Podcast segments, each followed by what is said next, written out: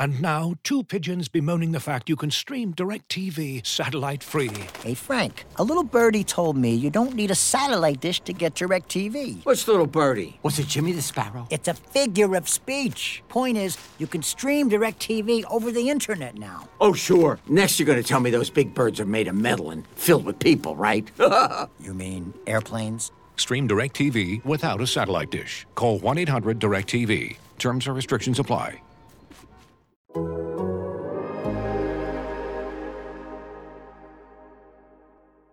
to your mother, it's time for another episode of Birds with Friends. Just the Duo. Of feathery weathering, weathering any season to see the Eagles eating teams like Scrammy's top with cheese. It's Philadelphia. Bo and Zach kicking it cooler than Two. Penguins till Zach runs off with his valet keys. He's a real nuanced goose. Pull up a branch, get loose. It's time for some juice on some. Birds with friends. The early bird gets the worm, but prefers getting turned like a turn on some. Birds with friends. Bo and Zach coming at you with stats and things flapping their wings on. The relationship between Zach and Coach Flynn is Shields kind of slide in this category too, almost like as a benevolent hater. Shield has slowly phased me out of the drawing business with headwind. You know, Z, you know, Z Berm loves his John Carroll shout outs on here. And there's no ill will. You know, it's all good. None at all. perfect. Hello, everybody, and welcome to Birds with Friends on a Thursday afternoon. You heard the special intro because it's a special show. Bo Wulf, Zach Berman, Marissa Dunn, and joining us straight off the top from, uh, I'm, I'm guessing this is the wide receiver room at Princeton University, Coach Flynn. CF, how are you? Sorry for this pod. Uh, great to be on here with close personal friend Zach, uh, fellow Bravo fan Marissa, and of course you, Bo, as always. We're happy to have you. We've got plenty to get to. We'll uh, we'll get to a little Jaguars preview in a little bit. We'll have our uh, super forecasting. Obviously, we'll have our, our crystal bald eagle predictions. But uh, we got we got a lot to get to, uh, Coach. So uh, I don't know. I, I, I guess should we start football or non-football? I'm thinking you're going to go non-football anyway, so let's go non-football. Okay, well, uh, you know what? I was talking to Zach the other day about this Brett Favre situation. There's a whole, you know, news story on the Athletic, um, and Zach was saying to me, you know what? I feel like I feel like his only crime is loving his daughter so much. I And I did not say that. I I definitely did not did not say that. Okay, so Come on, let's Zach. just put that out there. Okay, Bo, no, Zach did not say that. you can do a lot of things. You can't misquote me. Okay, I did not say Mm. that. Can I Mr. quote you? It's not a very funny joke. How about Mistress quote you? That's not funny either. All right, let's let's let's Great get to, be rolling. back, great to be back on the pod. Nothing Yes. has changed. uh, okay, Coach. Um, let's go with. I I think the first thing I want to know is Austin Flynn's reactions to the nine sacks of Carson Wentz last week. Was it? Uh, was there a crescendo? Was it was it uh, growing as the sacks grew, or was there a point where he, he sort of got bored of the sacks? Yeah, I, I'm in a group text with you, both, So, like, you know, I'm not afraid to be petty. And like, you know, Schadenfreude is like a big part of my uh, NFL watching. Uh, so he was fired up. It was all via text because he was at home and I was here. Uh, but I, he's he's taken he's the chip off the old block in terms of being a hater.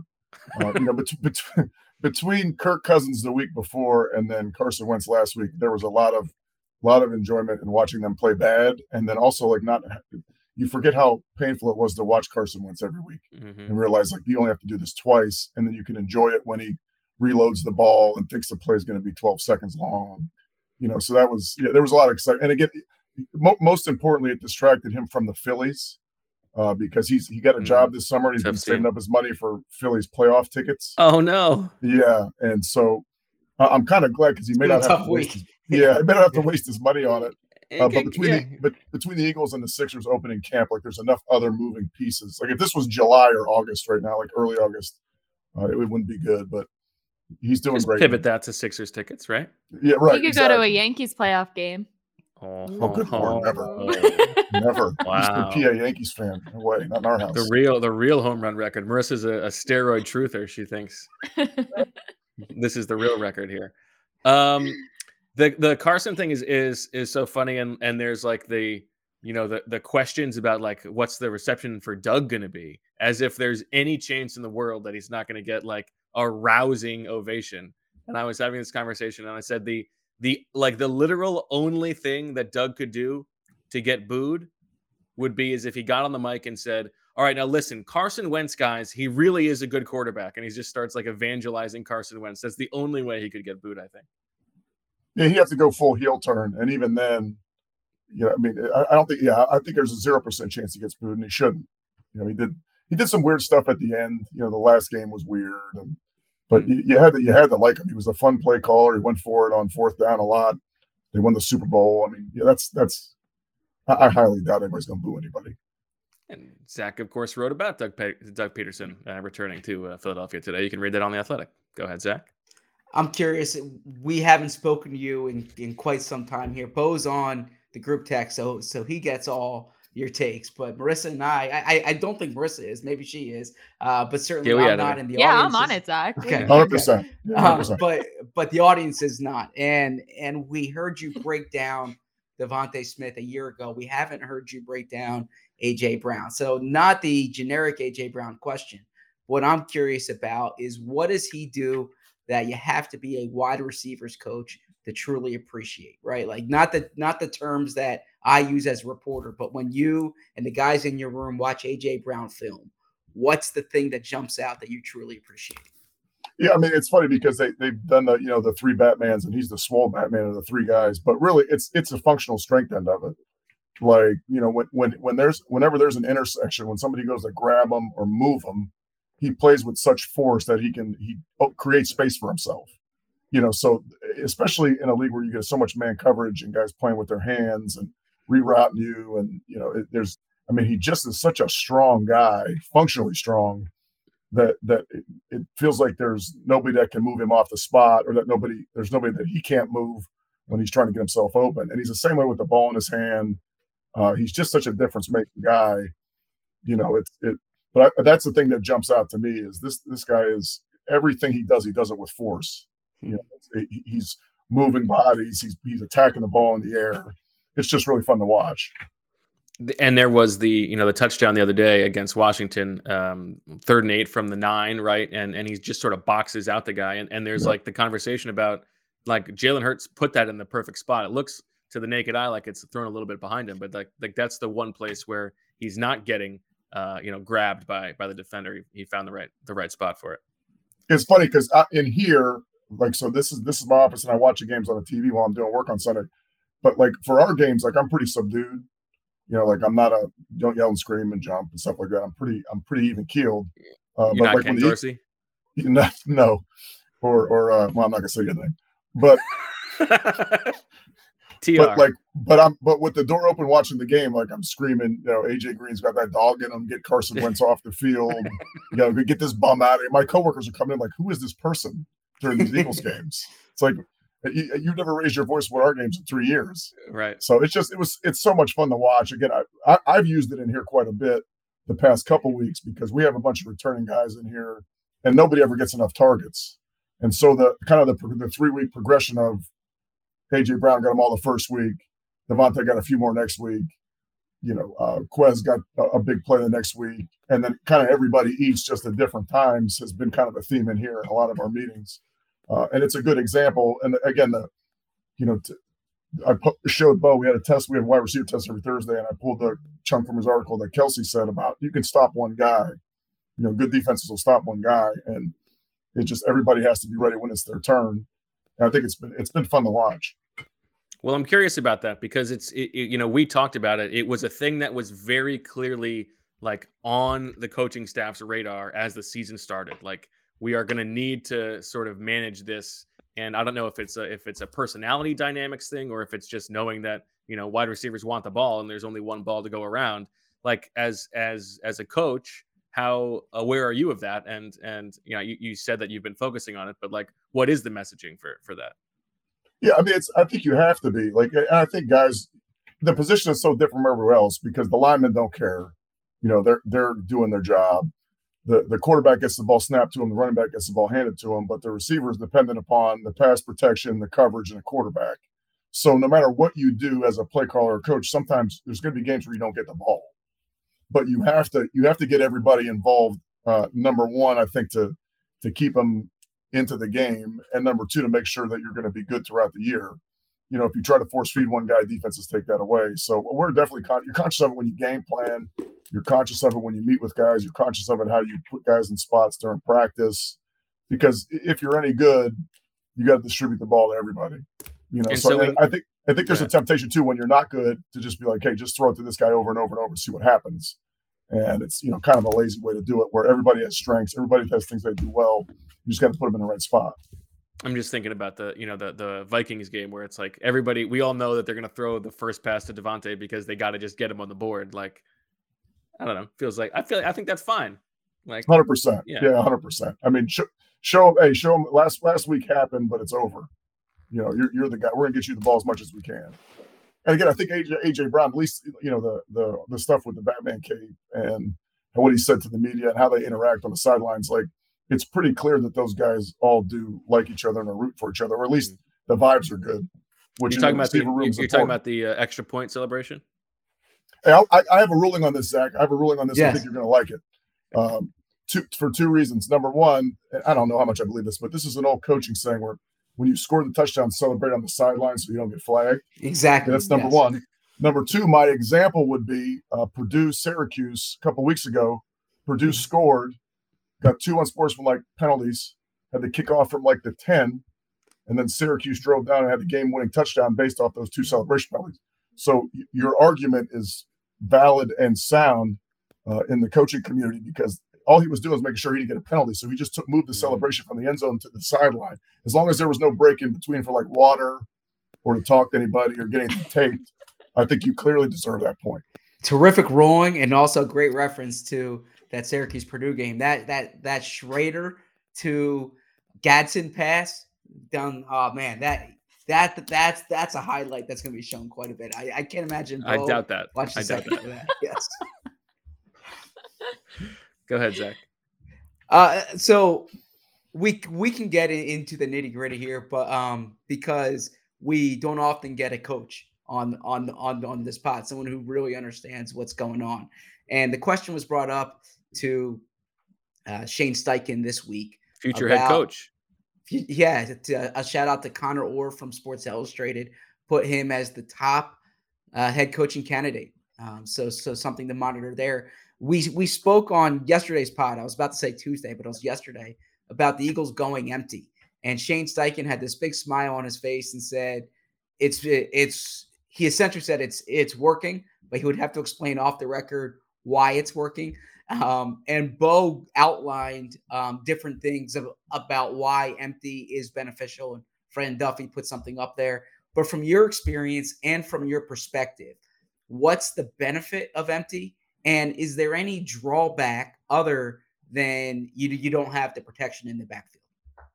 Yeah, I think there's a couple benefits. I mean, it, it unfolds the defense, so you you're going to have a pretty good idea of what they're doing uh, based on how they line up, and a lot of time during like game plan, like they have a set thing they do to empty. Either they drop everybody or they blitz everybody. It's kind of the two different philosophies. And then the other thing, they, way back 20 years ago when I was at first at Villanova, uh, Brian Westbrook would line up in the slot and empty a lot for us, either number three to the field, number two to the boundary, Big and whoever flex. was covering him was outmatched. You know, like it was just some dude with a neck. In those days, in the you know, it was like two, like 2000, 1999, some guy with a neck roll and like high tops on, and and trying to cover him in the slot did not work out well. Now now there's nickel and dime and all that stuff, but you still the ball can come out quick to somebody that can run. If they play cover zero, you can get somebody down the field singled up. Um, you know, I'm not sure why that was a matter of national security. Uh, why, why that? Like, I think it's pretty. it- It's not like they invented it or it hasn't been around very long. People have been doing it for 25 years, probably longer, if you, if you went back. So I, yeah, I don't think it's. I mean, they have a lot of good skill players that can win one on one, and I. And teams, you know, I don't know how much they want a zero pressure uh, Hurts because if he if he can get out, there's no levels to the defense. He can run a long way, and he's also just been so super accurate, uh, getting the ball out on time and putting in the right spots. You know, I think it's it's easy for the quarterback to see what the defense is or, or what they're going to do, and then and know what the plan is going into the game. So it speeds the play up, you know, and I think it cleans some things up where you can you, you know where everybody is and you can kind of work some matchups. And but I don't I don't think there's anything overly complicated about it. You know, I'm, it's not like the KFC secret recipe or something like that. Well, and also just from like a, a very uh, like base level, this team has really good weapons, right? So if you get those five guys out on routes, like it's unlikely, as you're saying, like you know, you know, getting unmatched or mismatched against Brian Westbrook, like it's unlikely that the other team's going to have five guys who can cover those five guys at the same. Time. Yeah, time. there's no shot, right? Like who, who's who's the fourth and fifth best cover guy? right. You know, they're usually. I mean, they're in the NFL, so they're pretty good. But you know, you can move the formation around where, you know, they're covering DeVonta Smith. You know, and and have him have those guys running routes that you can get the ball up quickly. It's it's it's going to be a problem. And then there's also the uh, Bo Wulf, Zach Berman, 14 year old Madden player theory that it's it's fun to run the quarterback out of empty Yeah. too. Hundred percent. It, it Yeah. definitely is, and you get some good boxes for it, and even there's some defense, decent stuff you can do and move around so this plate doesn't cut off. Oh, there it goes. Nice.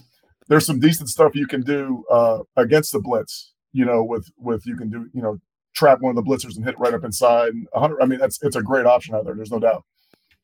Uh, on DeVonta, uh, you know, he had those he had those like two 50-50 ball wins last week, uh, just demonstrative plays, and, and his line is uh, my ball, no one's ball, I think is what it is. Uh, is that is that like the exact same teaching point you've got? What do what do we yeah, got? yeah. I mean, I think the thing he does just a great job of, like when you watch it, is he plays bigger than his actual size, and you can the, the ball was almost always framed. So the thing we talk about a lot, like if the ball's thrown to me here, I pin this shoulder back and swing my entire body, so I'm in the middle of the football a Mm. lot. The one, the one he made where he, he smashed the ground really hard, and even I think the touchdown, he did the same thing where there's times people will be kind of halfway into it, and he's almost never there. He's almost always pinned and squared, and it makes it so much easier for him to catch it. Um, and he just throws himself around. You know, he's he- he's he doesn't have a whole lot of regard for his personal safety. Um, but it's That the same stuff you saw at Alabama. too was insane. His body control's absurd. It's absurd the things he can do. Uh, and it's always he's small, he's small, he's small. But nobody we talked about this during the draft. Nobody ever laid a, a glove on him, and he plays big. You know, he makes 50-50 catches. He he catches the ball above his eye level a lot. You know, I, I think it's it's not a surprise. I, I think a lot of the, the knocks against his measurables. Uh, you know, your, football is playing football. You know, you got to go out there with your equipment on and, and make the catches, and he just does it over and over and over. Are you buying what you're seeing from Jalen Hurts? I am. Yeah, I, I am. I mean, I, I- think it's hard not to. I think I think it was Uzak that said it the other day. Like he's playing so well when he played well on Sunday, it wasn't even a story anymore. Yeah. You know, the the Vikings game, his first incompletion might have been his best pass. Hmm. Um, and it's I think it's a you know the comparisons that to some of the other guys that may have been playing better than him last year. Like everybody, it's progress isn't always straight up. You know, it's gonna be you're gonna have some bad weeks and some bumpy roads. But I, I mean, I think he's just you watch him his whole career, just got consistently better. You know, Tua beat him out at Alabama, and he went to Oklahoma- and had a you know great career there. Uh, so the guy can handle adversity. He just, he, I just think he just improves and improves and improves. So I am, yeah, hundred percent. I mean, I, it, it feels more like than every time you watch him, it feels like to me over the three weeks, like this is something he can do every week. Mm. You know, he's not playing outside himself. He's not. He's just he's playing good, and it's it feels real. It feels like something that can be sustained. I think that's I think that's really well said because like it yeah it doesn't feel like even in that Vikings game it's not like he was making like crazy tight window throws that were like super lucky like he, he was making the right reads on all those throws now maybe I guess the the the uh, rebuttal would be that like that was a very static zone defense and you know at some point he's gonna he's gonna face a, a defense that's a little bit more complicated but I think you're right it, it doesn't feel fluky it like the jump has been made but it also doesn't feel like this isn't just who he is now. I don't know. It's only been three games, but Yeah, I think you could poke holes in it if you wanted to, but I think it's I think you're really it's it's it feels like a reach right now to me. You know, it feels like listen, you know, you get everybody did practice reports and oh my god, he had a bad day of practice or he threw a pick in practice. Like it's practice. Like that that's why you're out there to, to see what you can do to kind of push the push the edge of what you're doing. Uh, but I, I I've I just feel like when you watch the games and somebody's playing that well, that consistently in the game, like you, you have to you have to believe what you're saying. is there anything else about the the Eagles offense, like schematically or structurally, that's that's interesting to you? Yeah, I, I feel like they're they're really doing a good job of kind of incorporating everybody. You know, and there's times on the group text, of, you know, I, I'd like to probably see more of the start and tailback get involved. You know, I feel like they're really going out of their way to get some other running backs touches, but they're Mhm. doing. I think they're doing a good job. You know, you're in a 17 week season. You know, getting everybody involved and, and getting the most out of everybody, and they really have. They they've pushed the ball down the field. You know, they've been really aggressive, which I think at times last year they weren't in the beginning of the year. Mhm. Uh, so I think, yeah, I think scheme wise, they're doing a lot of good things. There was a question in the chat. I, I have a question written down here. This will be my next question, but the question in the chat I I, I do want to get because I, I think it's a it's a good one when when we have a wide receivers coach. This is from Graham Litton. It's a question for Coach Flynn. AJ Brown always talks about quote late hands. Is this something that you teach at the college level? And if so, what does it mean to you? Yeah, well, late hands again. I think it's some guys can do it and some guys can't, and it's there's there's two schools of thought, right? Like it's hard to run with your hands up like this. So if a ball's thrown over my head, I want to run through the ball and then at the last second shoot my hands to get up there for a couple reasons. Number two, I'm um number two. Number one, I'm going fast the whole time. But number two, the later my hands go up, the less chance the DB has to play my hands and play the ball. Uh, now, again, I think some guys are really, really good at it, and some guys aren't. You know, and I think there's times where you can overdo the late hands and the ball hits you in the face, or you catch the ball below your eye level and it's hard to stop. Uh, but it's definitely a coaching point. And again, I think it's it's upper. You know, in, in terms of like school wise, it's like a 400 level Right. uh, deal. The guys that can do it because they have they have that much confidence uh, in their hands and in their hand eye that they can, you know, they don't have to stick their hands up there early. And but it's it's definitely something. Again, a guy like him, you know, you- you're a really functional, strong guy. You get really strong hands, you can get it done. Go ahead, Zach, because uh, my my the rest of my questions are non-Eagles. Okay. Uh, so Nick Sirianni, as I'm as I'm sure you know, has a tendency to mention Larry Kehres in these press conferences, and some of it's from when he played for him, some of it's when he coached from him. Um, and I'm curious. Uh, I, I I have like a file of, of of different things that he says he's he's learned from Big him. flex. Um, it's not really a flex. That's I cover the team Got a working Uh, file. how often how often did and and and Nick said he would never call him Larry. It's always Coach. Co- No, Coach no, good Yeah. Lord, no. Uh, how often did That he just made say, me nervous. How often did he say to you or around you, players not plays? Okay, and then um, uh, Nick Again, he's brought it got up- he's always got the receipts. and then Nick brought up this week, a matter of fact, uh, when when Nick was asked about uh, if it's hard to watch, if it's harder to watch film and make corrections after wins, he spoke about how Larry Kehres was like was was almost maniacal on. Now Nick said the Mondays after games he might have been conflating it. I imagine college it's the Sundays after games, but you can Mhm. correct me um, about like not having those those those rose colored glasses keeping the standard what it is and like being uncompromising about it so a a was he as critical as nick framed it um, on the days after games and then additionally players not plays is that nick just pumping up his college coach or was that said as often as as nick makes it sound like it was said No, it was it was said, yeah, as much as Nick is saying, it was said it was players, formations, and plays. So when you build your game plan, it's what's our best players, what's the best way to line them up, and then what are the plays to to that that will get them involved. So that's a hundred. I mean, and I coached there for two. My first two year Yeah. coaching were there, so that that was what we did. You know, we had a And that system, is we what it ran should be, right? Like It's it's that- really like- not that hard. But the flip side of it is, you, you- and I've been a, a lot of places, and there's you know we make it way way complicated yes right. and and it, it's not it's really not you know put your best players on the field the one thing as a young coach there like that that you learn and, and really every young coach learns it but it's easy to tell who the best players are you know that's not you guys watch a camp practice by the end of the you know Right. the first 20 minutes you know who's going to make the team probably and who's got no shot um so that was definitely it and just my recollection again my relationship with coach now is very different than it was when i was a player i, I don't know if i've told this story on here before i might have but i was my senior year I was walking from class uh, to practice, and he had a pickup truck, and he pulled up, told me to get in. Oh, good lord!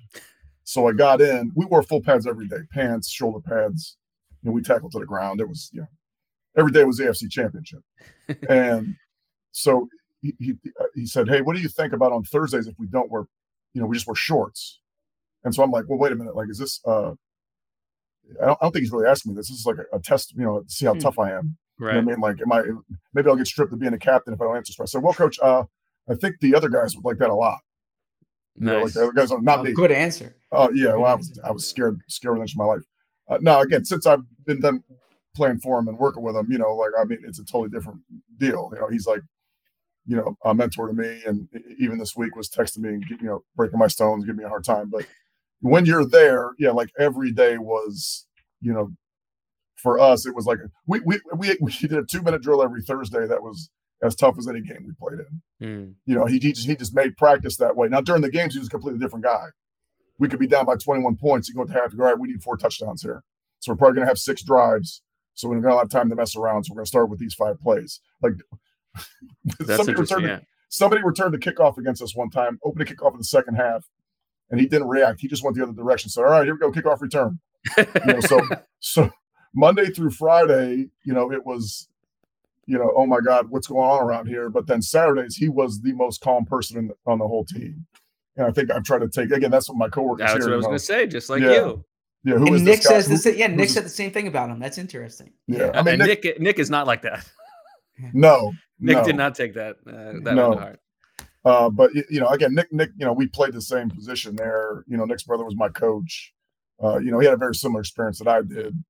Um, and you know, but everything he said about it is exactly how I remember it. Wait, so hold on. What happened on Thursday practice? Did you go to shorts or We Or was it a did, but but like we would we would start with a two minute drill, ones versus ones. That was like twenty five minutes. That you know, like the way I remember it, it was like one time he he went. The head coach Kehres went in there and played left guard. You know, like you know, he was just. I mean, it was it was something else. But then we we do terminate during the game. We'd be like, oh man, he's all the way over there on the sideline. You know, hey, we're fine. right? You know, like this is great. You know, and we go right down the field. So. Are- Are there any other uh like sayings that he had that that stick with you or that we can like throw at Nick and it's like we know what we're talking about? I mean, uh, I don't really remember. I mean, I'm sure he did, uh, but I just he was like, if you've It's ever seen about the Coach, guy. Yeah, yeah. yeah, he looks like Tom Osborne, and he presents like this Midwestern. I'm wearing a blazer, but he's really more Steve Spurrier. You know, like we were offensively throwing the ball 40, 50 times a game in the early 90s. Um, you know, we were throwing the ball in the end zone, you know, inside the 10 yard line before anybody did in football. So there's, I mean, I don't know about, we weren't a big catchphrase outfit, you know, but he, he just, there was a like certain that. amount of swagger that he had uh, that I think all of us have kind of taken with us and, and, and have in our own different ways. So real quick, to Coach Flynn's credit here, this is this is uh, Nick Sirianni on August fifth, twenty twenty one, uh, talking about Larry Kehres. He would file. yell and he would yell and scream at us all week, and then Saturday during games, we didn't get yelled at unless we did something really messed up. Yeah, so so he was he was talking about how his his philosophy is to be harder out here on Monday, Tuesday, Wednesday, Thursday, Friday, and then let them play on on on Sunday. Now Nick tends to get on the referees more than he gets on his players on Sundays, right? So Yeah. he's yeah he, he gets fired up at the officials. Well, the referees were scared to death of Coach Kehres. I mean, there there was we got every call for crying out loud. We didn't a lot of games we didn't need them, but if we needed them, we got them. That's So there was. I'm, there I'm was gonna bring of that up to Nick. I'm, I'm, That's- I'm- I'm gonna mention that to Nick. That's a good one. Yeah, there was none of that. Self awareness.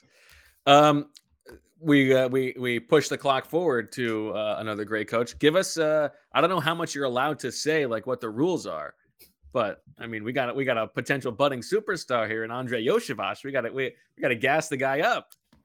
Yeah, Andre's playing great. You know, I mean, it, it it's not a surprise. I mean, these guys really we, we've, you know, I'm not the first two weeks we've played pretty well. We've left we've left some stuff out there, like we, you know, we probably should have a couple more touchdowns, kick a few more field goals. But Andre's playing great, which isn't a surprise. He played great last year.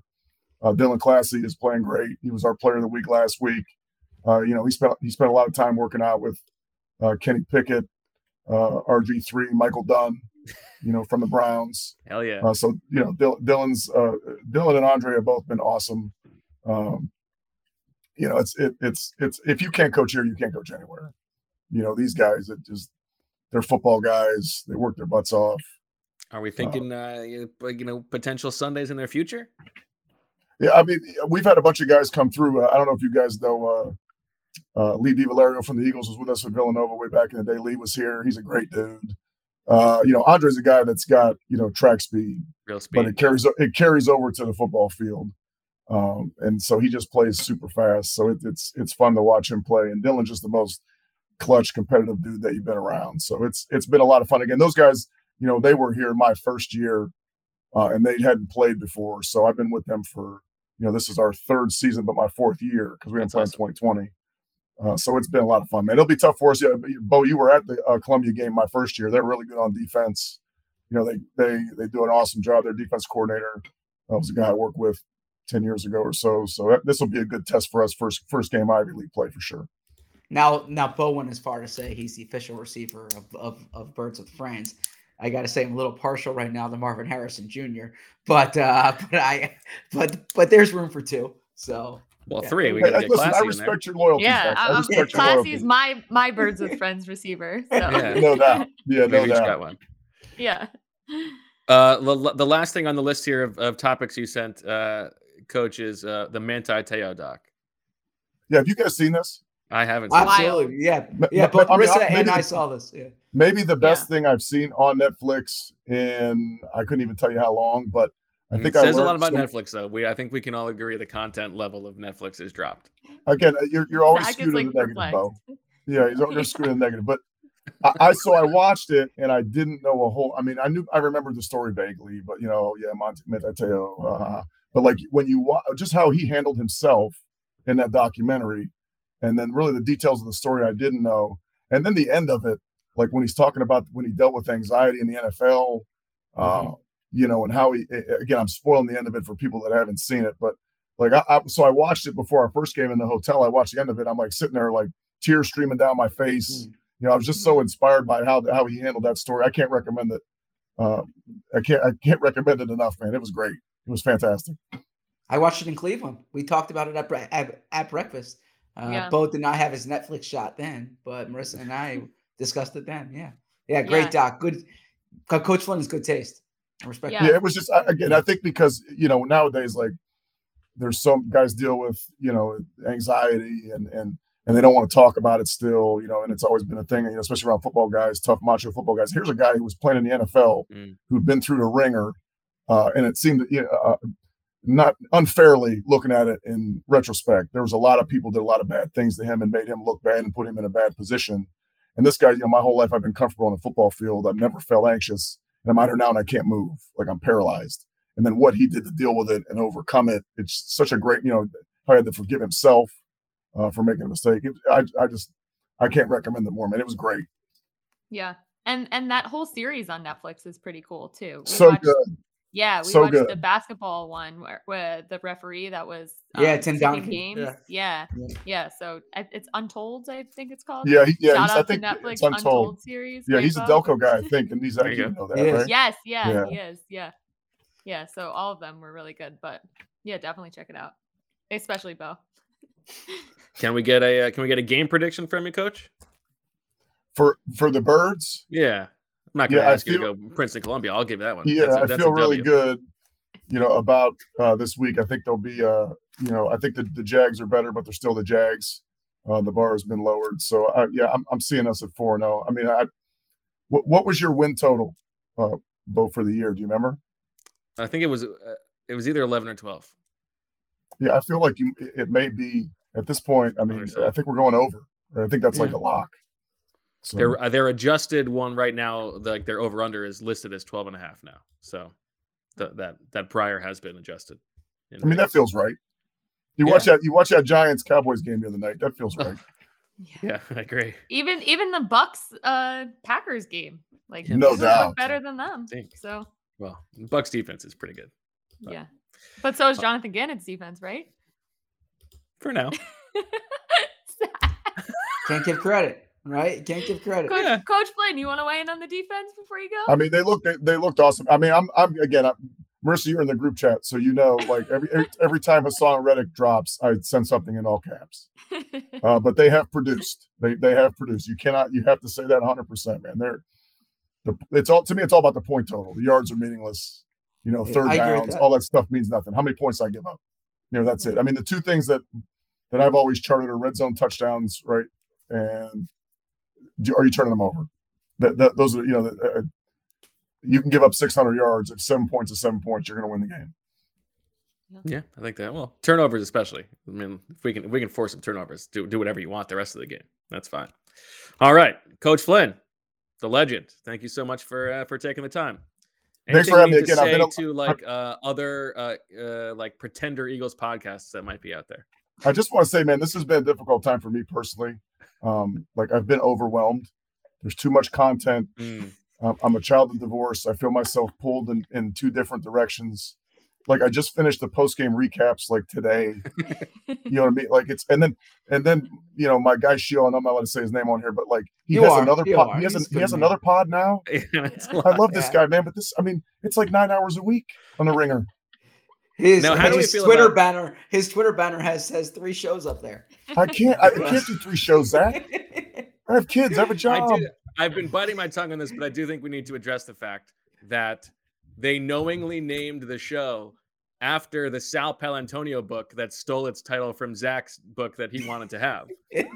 It's a shot It's- directly at you, Zach. It's not a shot at me. It's, not. a shot no, at it's it's a, yeah. It's a Yeah. Sal Pal show. I have a lot Why of don't you respect for out? Sal There we go. Paolantonio. Yes. All right. I just I need I don't know if there's something like it's like it's like uh, I forget the movie, but do less. Can you guys do less? You know, like no, you're doing too much. You're doing too much. I can't listen to four pods of you guys and, and four pods of Sheil, and then I feel bad, like if I don't listen to one. Well, there's definitely ways to make our our, our our pod more efficient. We can definitely do that, right? So Just No, always I'm make sure you're hitting the download button. If you can't get to listen to it, it's fine. Yeah. Just hit that download. I'm a button. big I'm a big is unsubscribe and subscribe still a good deal or no? Uh, who's to say? But we're gonna Yeah. ask you to do it anyway. Yeah. Downloading always been my go-to. Da- definitely download, yeah. Yeah. And if you Alright, got done. two apps, if you got a Spotify and an Apple Podcast app or whatever, download them on both. Yeah. Done. But yeah, that's I, I mean that's I reward loyalty with loyalty. I, just to circle back to the beginning, Brett Favre is the absolute worst. He's the worst. The guy made millions of dollars. Right, everybody loved him. You know, when he played Monday Night Football after his dad died, he was a national hero. Mm, What's this guy so doing? He make enough money. He's got to take money from people that need it. He's got to move it to athletic departments. It's despicable. Guy's the absolute worst. On that upbeat note, Yeah, absolutely. Eh, that's what you, you come on here to, to tell the truth, Coach. So uh, for Coach Flynn, well, we're gonna go to break, but that's not the end of the show. I was I was just getting into the end of the show. We got a Yeah, lot good to luck get this to, weekend. So, but Yeah, thanks guys. Uh, Great Yes, good seeing luck. all Go of you, man. Great, great to be back on. Good luck, and screw the Lions. And uh, we'll uh, we'll we'll take a break, and we'll be back with uh, some Swooper and some Jaguars talk. And now, two pigeons bemoaning the fact you can stream DirecTV satellite free. You see this? A family watching baseball on DirecTV with no satellite dish in sight. Let's heckle them. You call that changing the channel? Choke up on the remote, buddy. I hope getting all these games on DirecTV makes up for your mother not pre-chewing your sunflower seeds. DirecTV has the most MLB games. Call 1 800 DirecTV. Claim based on total games carried on sports networks. Sports availability varies by zip code and requires choice package. Terms and restrictions apply. Looking for the best place to buy tickets for any of your favorite teams or sporting events? We've got the spot. Our partner, StubHub, has been the leading ticket marketplace in the world for over 20 years, providing a 100% guarantee with every order. From a worldwide selection of live events, the widest choice of tickets, and industry leading partnerships, StubHub has what you need to purchase with confidence. StubHub, an official partner of The Athletic.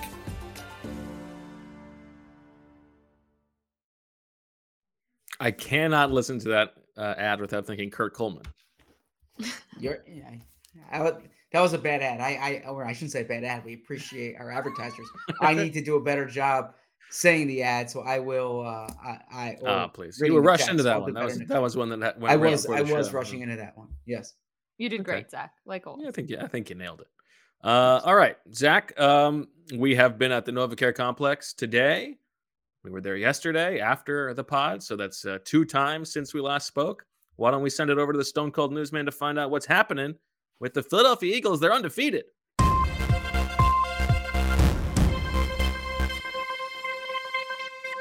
Eagles were on the practice field today, and as as they were yesterday, AJ Brown uh, has missed the past two days for personal reasons. I wouldn't worry too much about this. Boston Scott has missed practice because of a rib injury, something we will monitor. They had uh, five player, or I'm sorry here. Yes, yes, five players who were limited today. Landon Dickerson with a foot, Avonte Maddox with an ankle, Milton Williams with a knee, Miles Sanders with a hip, Darius Slay with the back, and DeVonta Smith with the back. Actually, that's six. So my my math was off there. Uh, but those are injuries that we will certainly monitor for tomorrow, but they were out there on a limited basis. In the awards category for you, Brandon Graham was named NFC Defensive Player of the Week, first time in his career that he has won that award. And Jalen Hurts has won NFC Defensive, or I'm sorry, NFC Offensive Player of the Month, first player on the Eagles to win that since Carson Wentz did so in 2017. Back to you in the studio, Bo. Thanks, Zach. Uh, now, AJ Brown, uh, we don't. We're um, this is not to speculate, but we do know that his wife or uh, he, they were expecting a child around this time, so that that is a possibility. His significant other, yeah, um, significant other. yeah, uh, yeah. He uh, he he was expect he yeah. So I I, I don't know if if don't know that. that's the reason, but he's been out for personal reasons. Okay. Yep. Um. Anything else that's going on? I feel like we, you know, there. We So the we Boston to Scott injury- yesterday. Okay, good. Yeah, Okay. so I'll I'll just say if Boston Scott's not out there, you know, and he's missed two days of practice, so that is something to monitor. Then Trey Sermon would be active for the first time, which wouldn't Mm. really have an effect on the game plan, but would knock affect him the off the feeling. feeling. Yeah. Exactly. Um, and then speaking to Jalen Hurts yesterday, Jalen didn't have much to say. We didn't discuss Doug Pederson. Uh, we were rushing, or I was rushing to to get in place for that Doug Pederson call yesterday when we got off the pod. You looked great for it. Uh, nice. And it was it was nice seeing Doug. Uh, didn't yeah he, he Did you take his temperature? um The chat wants to know. so it was uh it actually brought me back to the last time Doug was coach because or the last time he was coach in Philadelphia because it was a Zoom call where you got called upon and so because there's obviously a, a, a big Philadelphia media contingent it was very organized it was you everyone essentially got one question. And they and they didn't even get to everybody uh, because there was there was demand there. It was it was 15 minutes.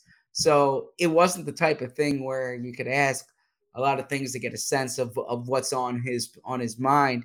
The question i asked was with the benefit of hindsight now um, how does he view or has has the fresh start been beneficial for him or the fresh yeah and and then and does he think it's it's been beneficial for the eagles? And he did say he he he needed that time off you know his his his his brother passed away uh, from cancer. He became a grandfather. Uh, his his son got married. So there was a lot going on in his life outside of football. And the thing that i think kind of gets underrated with Doug Pederson or or kind of untold is this is somebody who uh, was an undrafted player out of college, was in the NFL, was in the World League, right? And then his first year after he retired in the NFL, he went and became a high school coach. Okay. And then he became uh, an NFL assistant and he kind of worked his way up. And then he became an NFL head coach. So last year was the first time that he actually had a year off of football. Now, I, I I know we and our audience can hear that and say, well, most of us don't take off of a job for a year, right? You know, like like people work every all the time. Um, but it is, it, it- excuse me, it it was a, a chance for him to to reset, uh, and then I think it it's been beneficial for the Eagles. I uh, there's no way of knowing what Doug would have done had he come back. Uh, I imagine Jal, uh, I imagine Carson Wentz still would have been traded, so he would have had a chance to coach Jalen Hurts. But there is uh, something to be said about a fresh perspective and a fresh voice, and I think that's that's that's what uh, what Nick Sirianni's brought in, and, and Pederson alluded to that when he said sometimes you know you need to make a change in, in order to change things, and I wonder how much change there truly would have been if Pederson came back for year six. So I I wrote about that. I've wrote about kind of the the shadow that Doug had, the circumstances of his exit, uh, and looking forward to seeing his team on Sunday. Okay. Uh, matchup wise, Zach, uh, I think uh, I think some Eagles fans are getting a little a little bit nervous for this game. Uh, this is a very good team through Mhm. three games. The Jaguars, uh, second in DVOA. Now we don't we don't tilt all the way to DVOA this early in the season. It's a little bit Yep. finicky so far, but Yep. uh, as we've said, the only the only team other than the Eagles and Bills who is top ten in EPA per drive on both sides of the ball. Um, Trevor Lawrence is looking better. They're getting the ball out quick. Uh, he does not get pressured very often, although there's a weird disparity between like he doesn't get pressured that much, but he does get hit a fair amount. But he's getting the ball uh, out quickly. Uh, the Christian Kirk, who we were making fun of, uh, they're using him in interesting ways. Uh, it seems like their offense is uh, not totally different. Like I don't think it's going to look different to us than what we we saw from Mhm. Doug's offenses in the past. Uh, but they're doing a good job protecting Trevor Lawrence. And on defense, I mean, they got some they got some guys. And uh, Mike Caldwell, uh, who has you know long been in the Andy Reid tree, is getting a shot, and it seems like he's doing some interesting things as well. I think uh, it's important to draw the connection between Mike Caldwell being a, a Todd Bowles disciple, and and Todd Bowles is the guy who really flummoxed Jalen Hurts in the playoffs last year. So uh, this is going to be definitely the best defense uh, they've played so far this season, and it's going to be the best team they've played so far this season. Are you feeling uh, a little bit nervous about this matchup? I think the Eagles are the superior team, but They are it- seven point favorites. it's a tougher matchup than I anticipated. I like what you said about the the defense. Something that stood out to me when I went and watched them uh, was I'm I'm of I, I share the opinion of the Eagles about if you're gonna invest money and resources, you want to do your pass rushers and your corners, right? Uh, but their linebacking core is really good, and I mean, I mean, Devin Lloyd just just won AFC Rookie of the Month. Um, Yeah, I didn't like Devin Lloyd coming out, but Yeah, he's, he's because of his well. age. You didn't like him because of age. You like the player, right? So if you're looking I- at, I think I didn't. I didn't love the player either. Okay. I was pretty tepid on him. Yeah. Okay. Al- A- Alua who we both liked in, in free agency, you can say they paid him too much, but that's like that's a formidable group. Uh, I don't like their secondary as much, but but there's a handful of guys there who I, I liked when they were coming out. If if you look, I, I have to be consistent with this. If you look back at our draft rankings, I was the highest of you, Shio, and me on Tyson Campbell, um, and he's a he's a he's a starter there. Andre Cisco is a Syracuse guy who, uh, for some reason, was Let like me see that thong. I don't know the reference there, but he was for some reason he was buried. He was buried by Urban Meyer. Do you really not know the reference? Um, I I know there's an entertainer named Sisqo, so my my guess is Sisqo sang that song. Is that Do you know right? what that song is? Um, I mean, there is a. I can put it together. I know that there's a song with with that in the title. Yes. I have a great So- quick story about that song. My mom Yeah, was let's a- hear. My mom was, you know, a gym teacher, and uh, she was in high school before she went to elementary school. And my sister, at five years old, sang that song on the microphone in front of my mom's entire high school gym class. At five My years mom old? was real proud. Yep, five years old. While the kids are all playing jam, my sister was on the mic singing "Let Me See That I Maybe thought make your booty Bo. I thought Bo was making an, an Urban Meyer joke there. So um, no, Oh, you know what? That's a good. That's a good. That is a good connection. You could make that connection. Yeah. Um, but uh, well, well, I'll send you the YouTube link at the end of the show, Zach. Yeah. I um, find it hard to believe that uh, that the Jennifer Love Hewitt loving Zach did not like had not seen the thong song music I- video on, on I- I'm- MTV at some point. I'm, I'm familiar with the song. I Oh, I now did you know not it. know. No, I I did not know Sisqo was the person who sang. If you asked me five minutes ago who sang that song, I would not know the answer. Now I can put it together because, but when you say Cisco, I think of Andre Cisco, the safety on the Jacksonville Jaguars, who the Eagles will will see this this weekend. Um, Josh Allen is is a player I, I really like coming out of college. He's and he's made he's improved so much. Yeah. It's such a good template for Jalen Hurts. Yeah. Uh, no, but the, the, uh, the other Josh Allen, he has improved so much though. This Josh Allen and uh, Travon Walker, who was kind of a, I don't want to say controversial or polarizing number one pick, but certainly not your slam dunk I number think one so. pick. Um, he's he's he's flashed a bit. Don't don't love their defensive line, but love their back. But uh, I've been impressed with their back seven. And then I like what what what what Doug's doing with the offense. Uh, Trevor Lawrence. I spoke to Gardner Minshew today about Trevor Lawrence, and uh, That's fun. yeah, Funny. Gardner.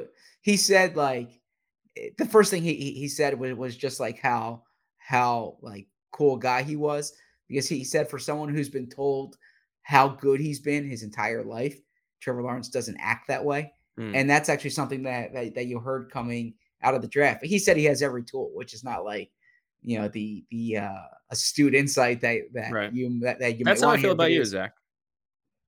That what? That you're That I- so you're very level headed for someone who's always been told that he's the best. I haven't been told I'm the best, but I appreciate the compliment about the level headedness. Um, and then, uh, uh, yeah, we discussed this on on the previous pod. They're getting production from James Robinson, which I didn't expect early this season. Uh, the the, the wide receivers have we spoke about them. The player I did not mention when we when we spoke, I keep saying Tuesday, but it was yesterday. Is Evan Engram? Evan Engram's giving them some uh, some some quality snaps at tight end. He's essentially like a glorified slot receiver, right? Yeah, I mean that that that was the case with the Giants too. But he's someone who, if you don't have a plan for him, he can make plays against you. So, uh, real curious to see how Jonathan Gannon approaches this game. I, I, I, you know, Doug's offenses are not entirely complex, but what they do, they do well and they do creatively.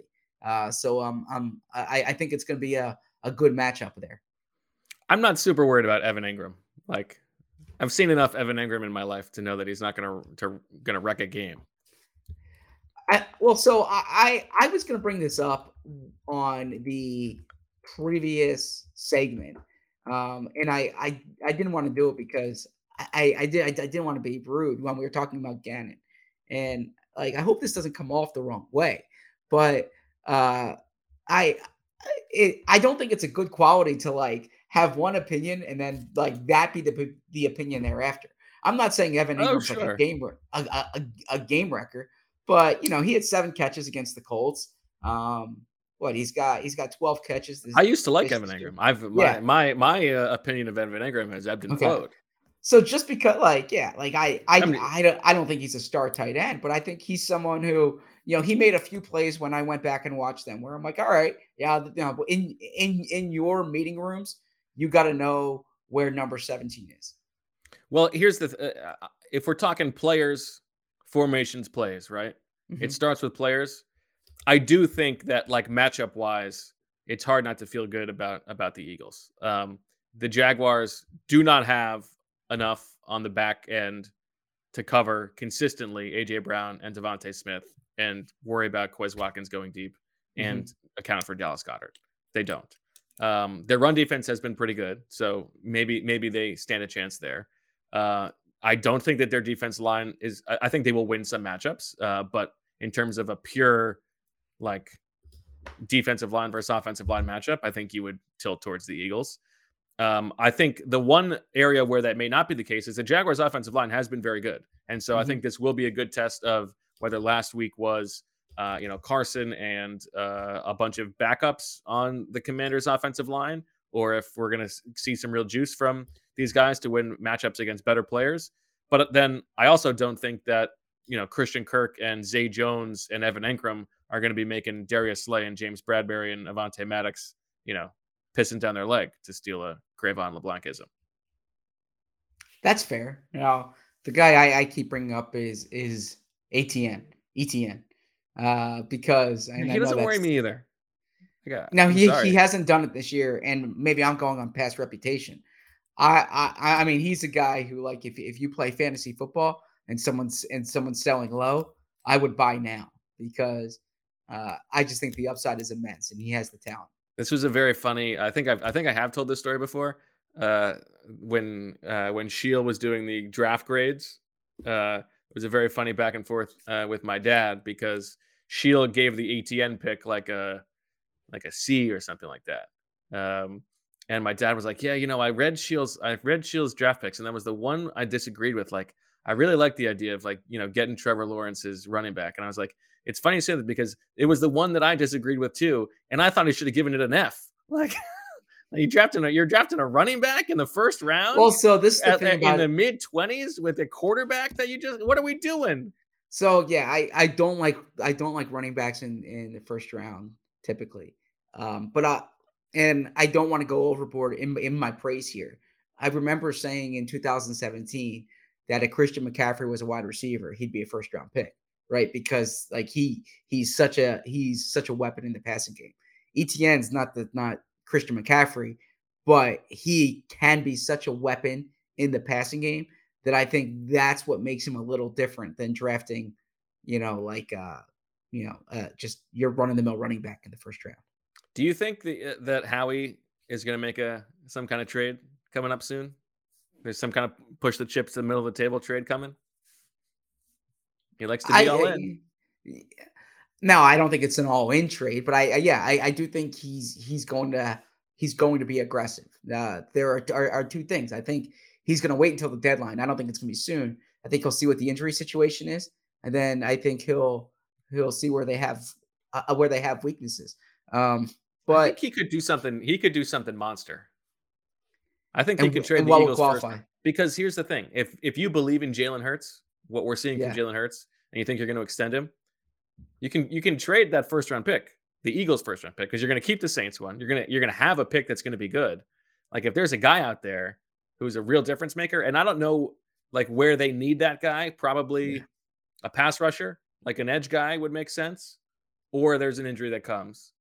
Um, but I could see them also. I could see like a very similar, like a Jay Ajayi trade, like uh just a Yeah. running back. Um, yeah, so if if you're giving up, I I mean, I haven't thought about it in in in those terms. Um, they were willing to give up a first round pick in the past to get Jalen Ramsey. I I don't know this for sure, but I you know they might have been willing to give a first round pick to get Minkah Fitzpatrick, right? Um, those were two players. So if if there's like a 25 and under um, ascending blue chip player, then I, I I could see them doing it. But I think more likely what they do is someone like Robert Quinn, right?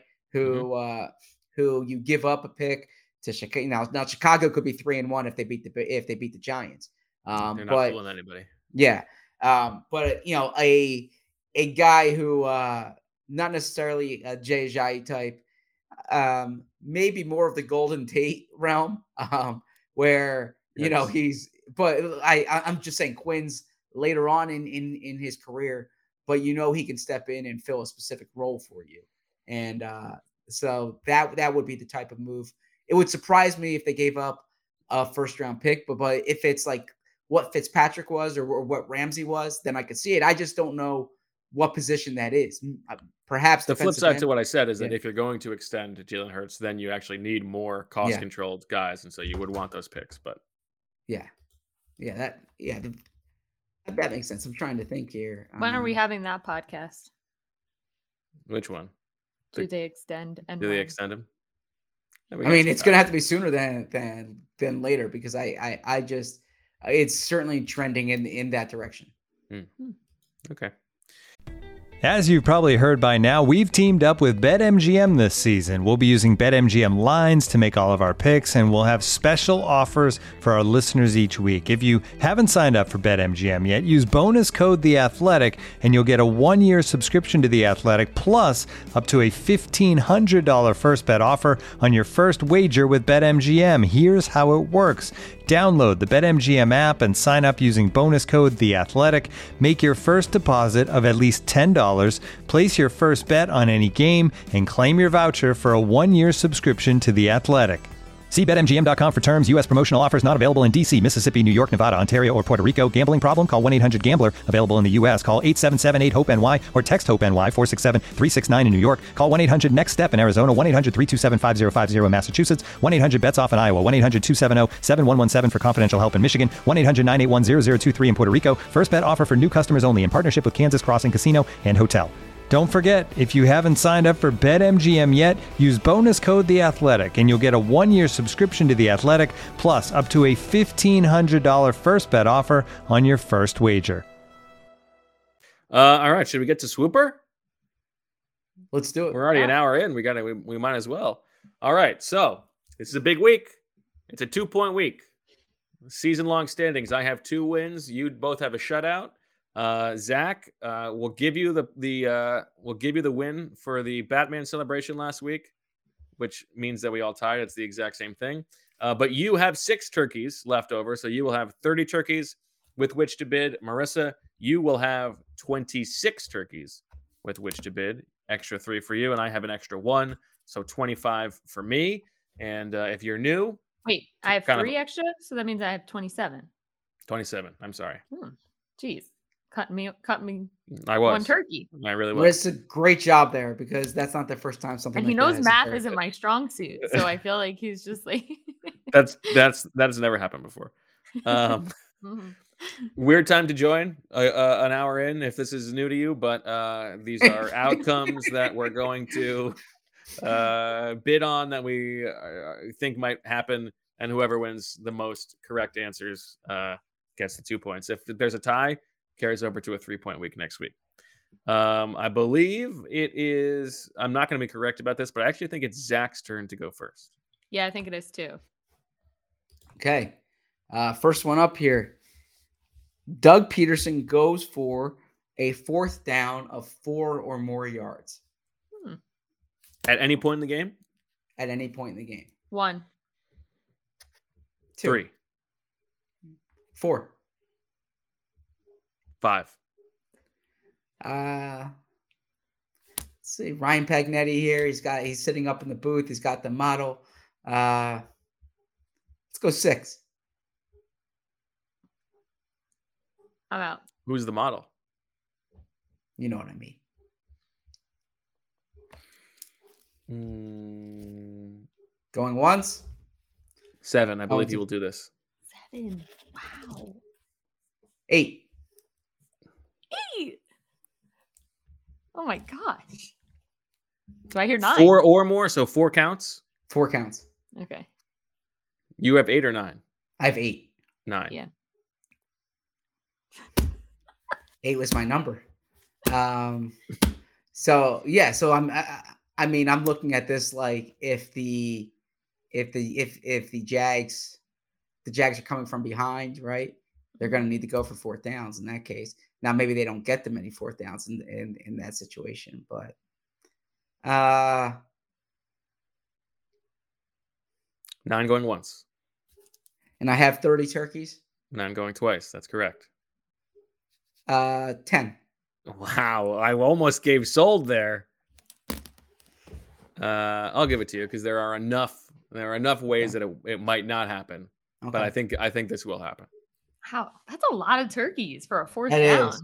I did not expect that out, but we are talking about Doug Pederson here. so. Yeah. Mm, Okay. Okay. I like the aggressiveness, Zach. Way to start it off. Good for you. Well, it's Zach. a it's a two point week. Yeah. That's right. Big week. Uh, all right, I'll go. Okay. Uh, a non-quarterback attempts a pass. Classic swooper. You got Doug. You got the you got One. the Philly special in the building. Actually, actually, uh, Birds with Friends will be in the building. I said one. I'll go two, but two. Zach. I'm out. I, I went Two. above my allotment on the previous ones. Now I need to be a little conservative and smart. All right. Uh, Two going once, two going twice. Sold. Non-quarterback throws a pass. Marissa. Okay. Um.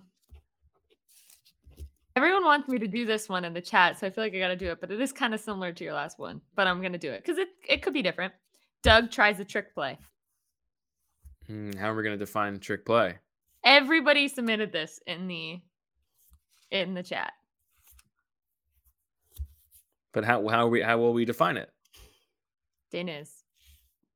Dan, It is has to look like We're not talking about like a little Zach Pascal end around though. We gotta, you know, there's got to be something to it. okay. I could do something different then. I have a bunch, but like everyone. a flea flicker counts. Uh, Yes. Obviously, a non-quarterback pass counts. Uh, any kind of fake on special teams counts. But Someone said in the chat said that that's too vague. it is big, but that's okay. I'll say one Two. against a double dip. Hmm. Now see if I let you get it for two, and mine's even more specific. You get a you get a steal there. I'll go three. Really root for it. Onside kicks don't count.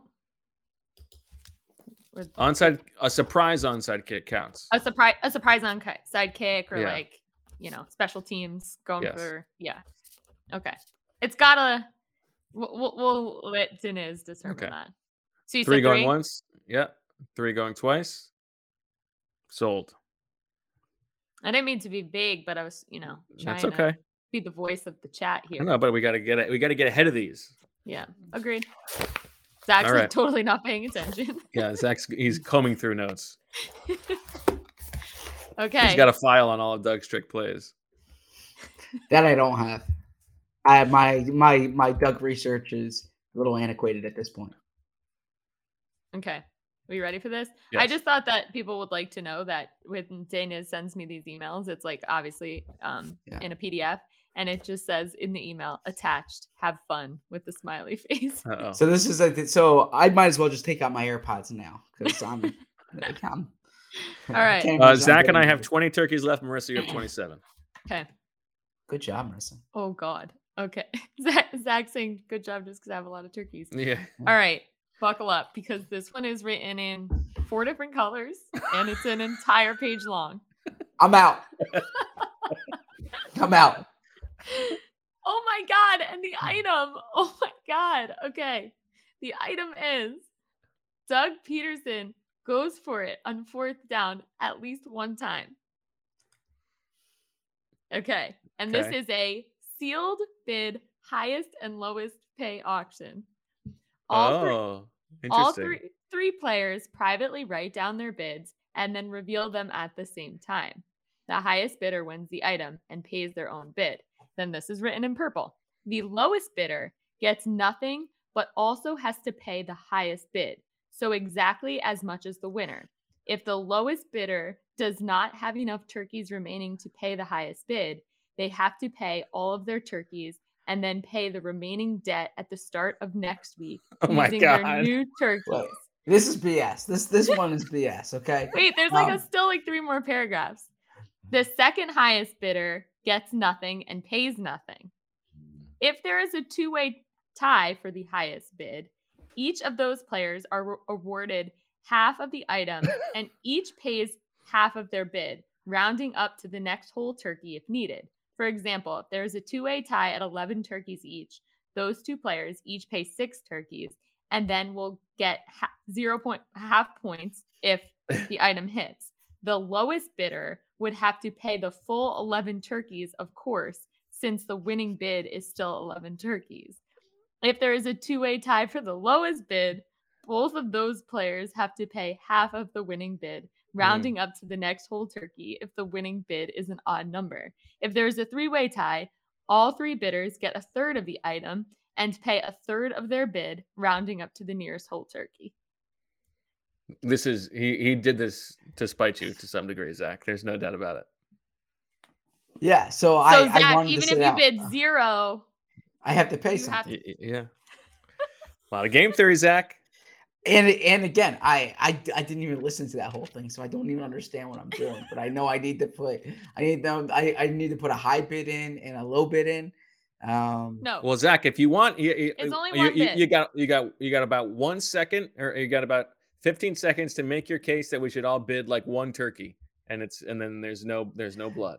yeah, because I think it takes away from the from the rest of the game here, right? Like I I, I did think the one two weeks ago, and n- I'm not blaming Deniz here because it was my fault for being too aggressive and for going beyond the strategy, but it, it took away from the next however many questions Mm. when when you just you just got them all there, right? So point being, like I, I yeah, I, I think for the spirit of the game, and I love the competitiveness. There's a lot. the There's eight of the more eight more bids left to go. Yeah, yeah. if if one of us doesn't have turkeys the rest of the way, I, I think it, it takes away from the remainder of the game. So if this was like in the second round or the third round, it'd be Mm. different. But like if if someone bids a lot here, and then you know, and then if if Marissa bids twenty because that's what both of us have, right?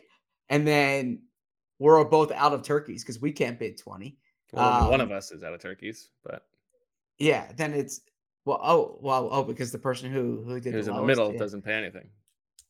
Yeah, so so my point being, Well, I why think wouldn't I bid 20 here then? Mm-hmm. Let's see, we're gonna Sorry, we're about to find out how much of an agent of chaos Marissa is. Zach, we're we're committed to keeping it low to you know mm-hmm. keep the keep the turkeys mm-hmm. around Okay. uh, for the next eight bids. All right, is everybody ready to write their numbers? Yeah, I'm, I'm So pulling. I'm I'm putting my high and my low, right? no, no, no, you just write one number. one number.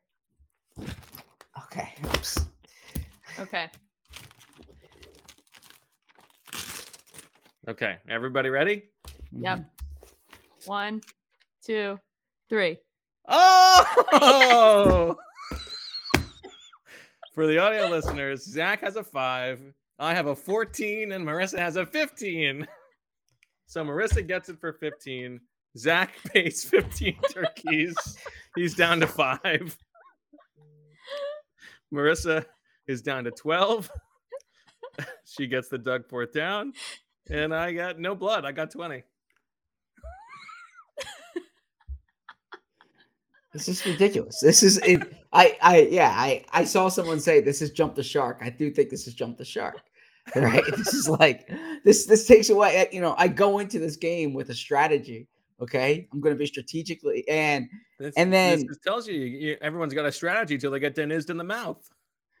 yeah, you got to be my, flexible. I was going to sit out all. Eh, I was going to sit out all Deniz questions. You really were.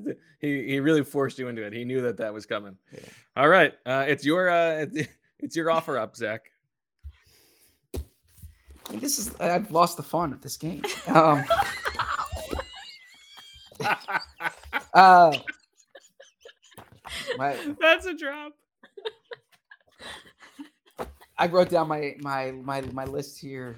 I, I, I don't even have it in the book. So what I was gonna say, no, I, I uh, so I was I was I was gonna say, um, we AJ Brown had had his, had his hundred yard game. DeVonta's had his hundred yard game. Dallas Goedert is not. Dallas Goedert goes over 100 yard, uh, 100 receiving yards. And and and too serious. I I see you you got to be more adaptable. I was being adaptable there. I just like I I didn't know. Mark, I'm, I'm not getting into this. Uh, Dallas Goedert over 100 receiving yards. poor guy. One, One. two, two going once, two going twice. Sold. Oh, I didn't want to give you that for two, but still a lot left. Okay, is it mine or yours? Yours. Uh, Evan Engram leads the Jaguars in receiving yards. One, Two. three. You can have it. All right. Good with that. All right. Yours, Marissa. Okay. The Eagles have a play on offense that is longer than the longest Siposs punt. Ooh, I like that one. One, Two. three.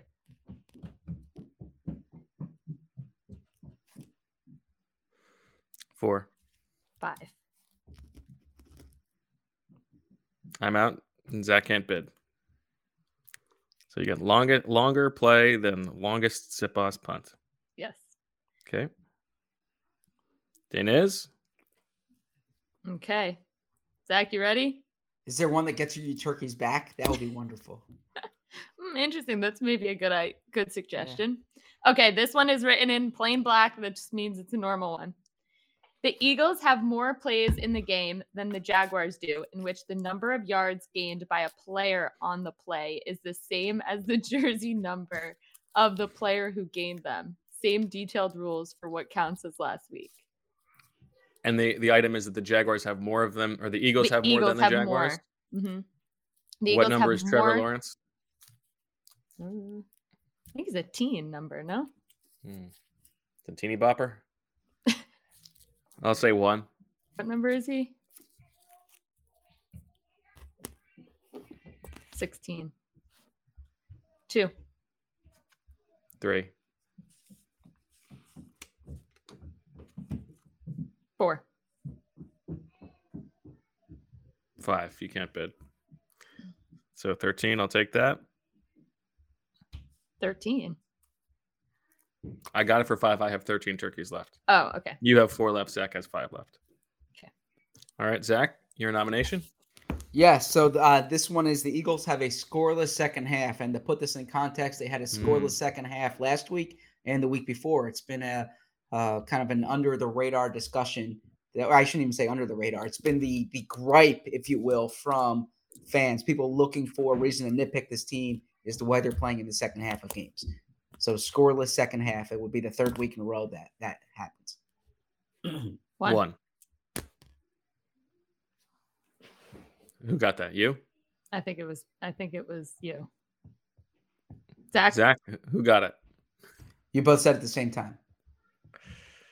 Two. You can have it. Okay.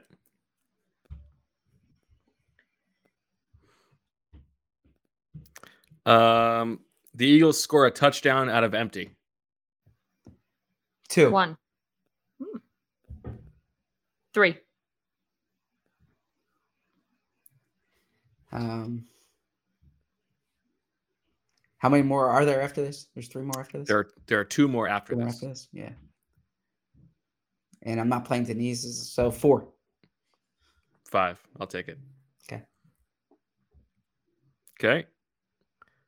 Uh, two left. I have six. Marissa has four. Zach has five. Okay. A player from either team scores the scores a touchdown for the first time this season.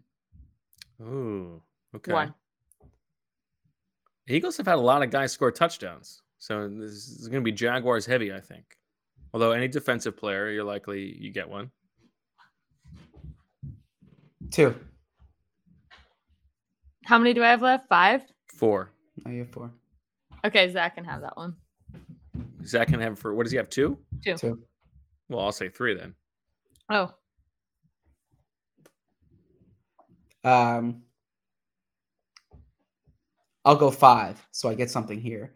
Because if I went four, I would only have one turkey left, and I can carry it over. But there's no certainty yet. Yeah, so I- I'll, I'll go five. Yeah. I will not take the six. You got it. All right, Okay. last one from Dennis. all right. The Eagles convert first downs, including touchdowns, on more than 25% of their first down plays. Eagles are third in the league at this at 27%. Jacksonville's defense is fourth in the league in preventing it, allowing just 18%. And it's the Eagles have at least 25% first downs on first down plays. Mhm. Denny's loves loves the uh, first down conversions. One. I don't think they're going to do it this week, but I uh, I want it, so I'll take I'll say four. Damn. All right. I thought I was being conservative there towards the end. But All right. Uh, so oh, I've you got a lot again. I did. We have to. We have to. Well, it's it's because of these these. I I came into with thirty turkeys, and I had a budget per thing, and then I I lose. You Uh, lost 20 15 turkeys, fif- I- unfortunately, on uh, without getting lo- anything for it. Yeah, and I purposefully said that I would never play a game where you can get where you can lose turkeys and not get anything for He's, them. Dennis forced you into it. Yeah, so look. it's the rules of engagement. We all play by the same rules. I'm not going to complain. but you are going to be dejected. I, I am dejected because I don't know what my learning point is from from this one here, right? Like I I Yeah, suppose. I, I get that, I, yeah. I could have played that better. Like I, I could have gone a higher You had to be a little amount to try to get to try to get into the middle. But my my point is is like I I thought last time it was clearly my fault. Like I, I watched it back and I said, all right, I made you know this I can learn from. I frankly don't know what I can learn from in this situation. It- it- it's just like uh you know it's it's an unfortunate situation. In any event, Well, it's it with was called the sealed bid highest and lowest pay auction. So if you ever find yourself in a scenario in which that happens, just leave the room. yeah, like exit the game. Yeah, yeah. So, All right, let's get to but our. I, Christmas- I I do think that would be better as uh, if if if if I can make a recommendation. I understand why Deniz had a structure these. I, I think for the purpose of the game, it's better if that's the second one or the third one. Maybe even the second one because then there's a little more at stake there. Once the first one, I think it detracts from from the rest of the game. That's just my two cents. Uh, My two cents is that uh, you need to be careful telling Dennis what to do because it's only likely to come back to bite you again the next time. Okay. All right. Uh, would you like to go first, or do you need a second to? Uh, No, look, I'm um I I can do. I'm a professional. I'll do my job well, and uh, we we we have predictions to make. Should make. we talk have- about uh, Michael Irvin discovering your favorite saying, even though he's getting it completely wrong? Uh, so I, I I did see that someone sent it over to us. It's not my favorite saying, but it is a saying that I've said, and Jalen Hurts has said. What's I your didn't tell favorite Jalen. saying? My favorite saying: Yeah. If you do the right thing all the time, you stop noticing, and others start noticing. I think that. I think uh, I you like know, that. if you That's think you one. can, if you Is think that you a can, shout or- out at Deniz or? no, no, no. If if you think you can or you think you can't, you're right. That's that. That's another one of my favorite sayings. Um, so yeah, those are two off the top of my head. What if you think that you can fly? Well, it's it's meant more reasonably. It's it's basically like like don't make excuses, right? Sure. y- yeah. So and to to to yeah to have that the value of attitude in any event. Jalen Hurts used the thermostat thermometer line. Do you want to be the thermostat, not the thermometer? And uh, I I it, for longtime listeners, you know I've said this on the pod. For new listeners, um, I have said this on the pod, but it's it's something that I heard from Mark Sanchez. I was doing a story and I asked Mark Sanchez about um, the importance of a quarterback in the in the locker room and and kind of what he's learned throughout his career. And he said Mark Brunell taught him that to be the thermostat, not the thermometer. And uh, I thought that's applicable in you know everyday life. Certainly applicable in in a household when you know I have a spouse and children, right? You want to Flex. uh, flex there. Yeah, proud of that. But yeah, you want to set the temperature. You want to always have a positive attitude. You want to set the temperature in the room. So uh, Jalen Hurts said that, and Michael Irvin heard it and was like, um, I'll, I'll let Bo describe. Bo's pretty descriptive. Well, I mean, it was like uh, he was acting as if you would imagine he acts if if he were on cocaine. Um, but uh, it was nuts. But he called it. He's, he he got it wrong. He was saying the th- he was saying the thermometer. He goes into that room. He tells all the playmakers, "You got to be the thermometer." Well, not quite, but uh, you Yeah. know, he's excited about it. The, the spirit of it's correct. But let, yes. don't ruin his fun. yes. Okay. Uh, do you want to go ahead for your crystal ball eagle prediction? Uh, so Eagles Jaguars this this weekend. Um, tough game and tough game because I like the way the Jaguars play. I do think I the revenge factor I thought was kind of like an overrated storyline with Carson Wentz. I, I didn't think Carson was gonna lift his performance because he was playing against the Eagles, right? I do think this matters to Doug Pederson. I don't think this is just the game on the schedule. I, I think he would love. that. He would love to come in here and like stick it to the Eagles, right? I think it's kind of the way Doug's wired.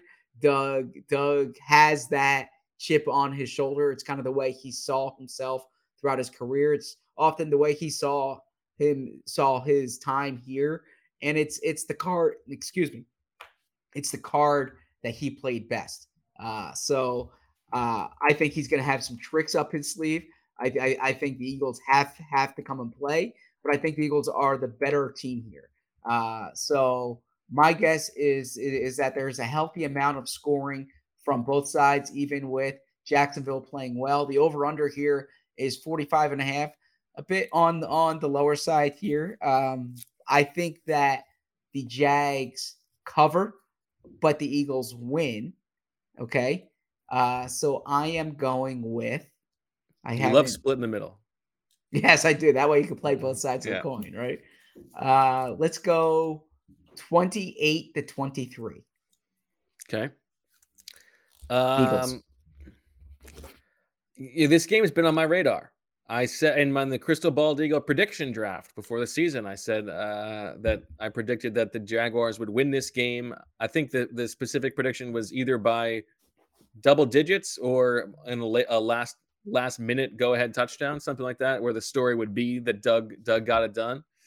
Uh, and so I'm probably going to do the Zach thing here and split the middle because now I have that prediction on the record. so now I can predict the Eagles Yeah. to win, and that way, no matter what, I'm I'm correct. But I do like I, I if this game were against any other coach and it was the exact same team, I would feel very good about the Eagles winning this game.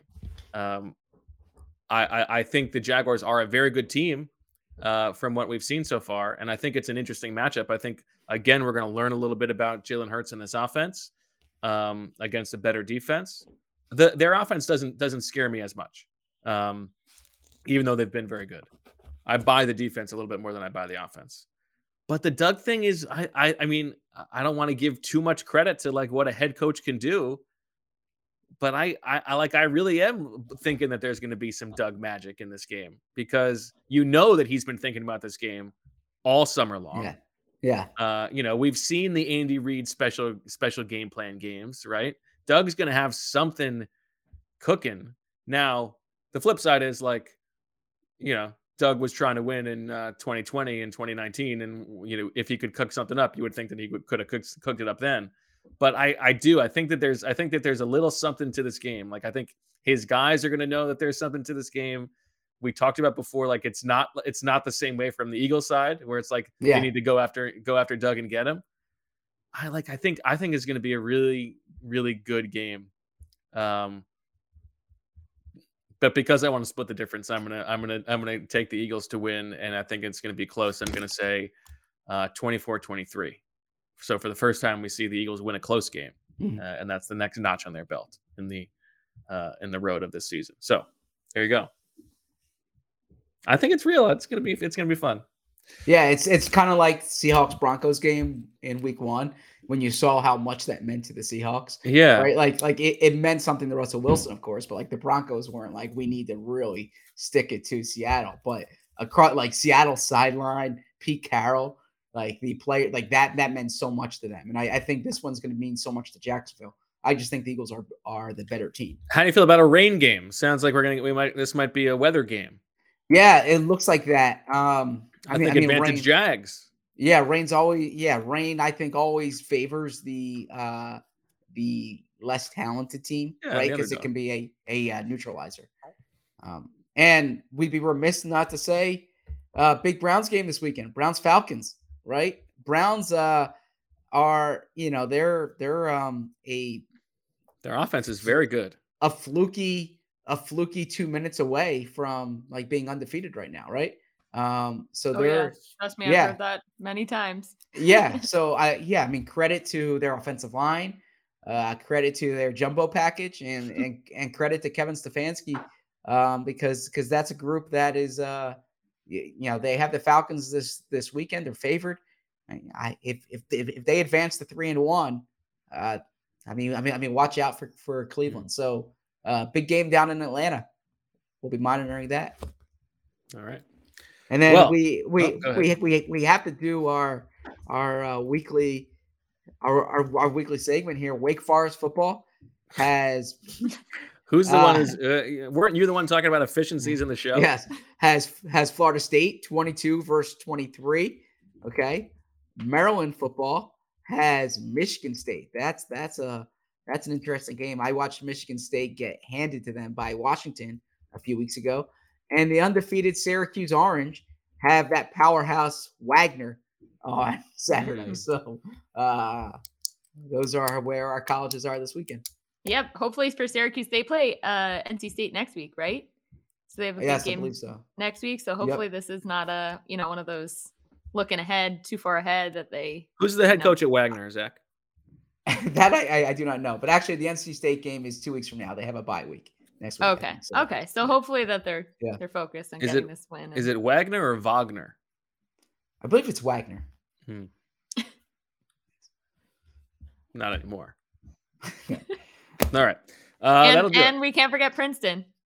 Big Princeton, game. versus- Columbia. Yep. Okay, Let's do it. That's obviously the game, the only game I care about. So uh, we'll be monitoring that. So for Coach Flynn, thanks again for joining us, the GOAT. Uh, always a pleasure to have him.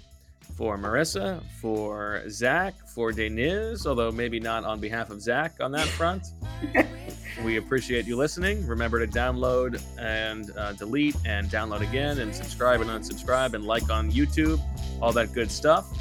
And uh, we'll talk to you after the game, Sunday evening. So, for all of us, as always, we love you.